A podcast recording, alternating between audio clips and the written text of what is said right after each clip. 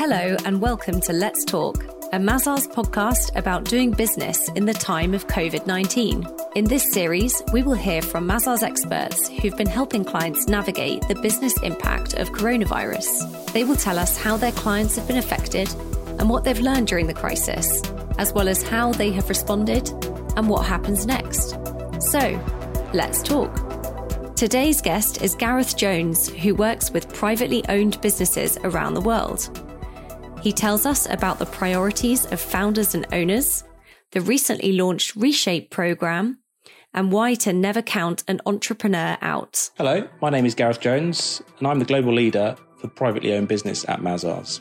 How have your clients been affected in recent months? The first stage of the crisis was for us to help the hard hit sectors, our clients in the hospitality and leisure businesses, and many other sectors, to really understand and access government assistance. The second was to advise clients on the need to reforecast and rebudget, to look at the numbers and realise that much of what a business had predicted for 2020 was now out of the water. We found ourselves doing a lot of work on sensitivity analysis, looking at best and worst case scenarios. Working with privately owned businesses means working with their funding sources. Banks at first were fairly strict on criteria I heard from a number of clients that when they went to ask for additional funding during the crisis, they were asked to come back after they'd sharpened their numbers and been more realistic about the length and depth of the crisis. Could you share an example? Generally, they were asked if they had thought about the measures they could take on, on top of the government assistance. So, looking at landlord negotiations, salary discounts, and not just jumping on the business interruption loan schemes that were available.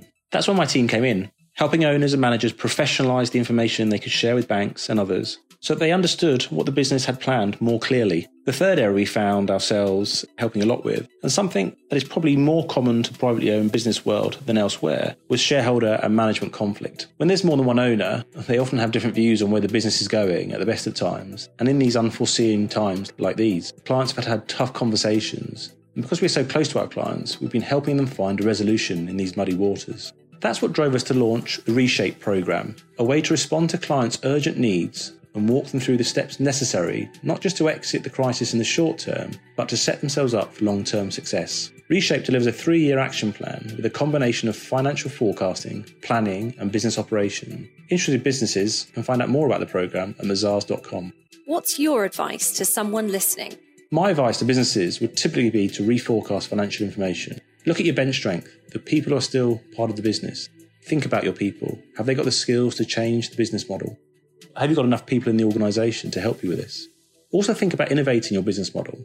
In hospitality, for example, we saw many quickly pivot in the UK to take advantage of relaxed takeaway rules while also introducing apps for delivery and collection. Those are some of the positive steps forward that businesses should take with them. Digital advancements made real because of the crisis. Again, look at healthcare. Just six months ago, you had to ring up the practice and there was no way of getting referred online. Now you can be seen, diagnosed, and referred without leaving your house.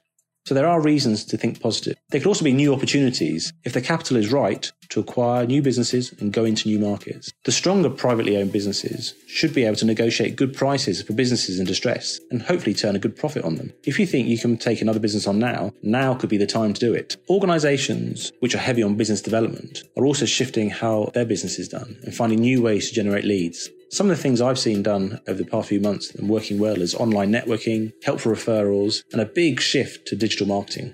There's also been a great effort from leaders to focus on the sustainability of a business and for leadership teams to finally get the strategy out of their heads and onto paper. What are your predictions for what happens next? It's been an interesting and hectic few months. In the initial two week period, I spoke to about 30 clients and over the recent months, I've seen them make real tough decisions up close. Thankfully, founders and owners are particularly resilient and hardworking because they are so wedded to their businesses. Entrepreneurship is really a mindset. It's inbuilt, and I've seen this mindset put to work countless times since the crisis hit. Owners and founders are rarely deterred by challenging external conditions and will find a way to get through what stands in front of them. They will always find an opportunity out of a difficult situation. COVID 19 is another chance for them to prove that resilience once again. Thanks for listening to Let's Talk, a podcast from Mazars about doing business in the time of COVID 19. If you have enjoyed this, you can find more by searching Mazars Let's Talk.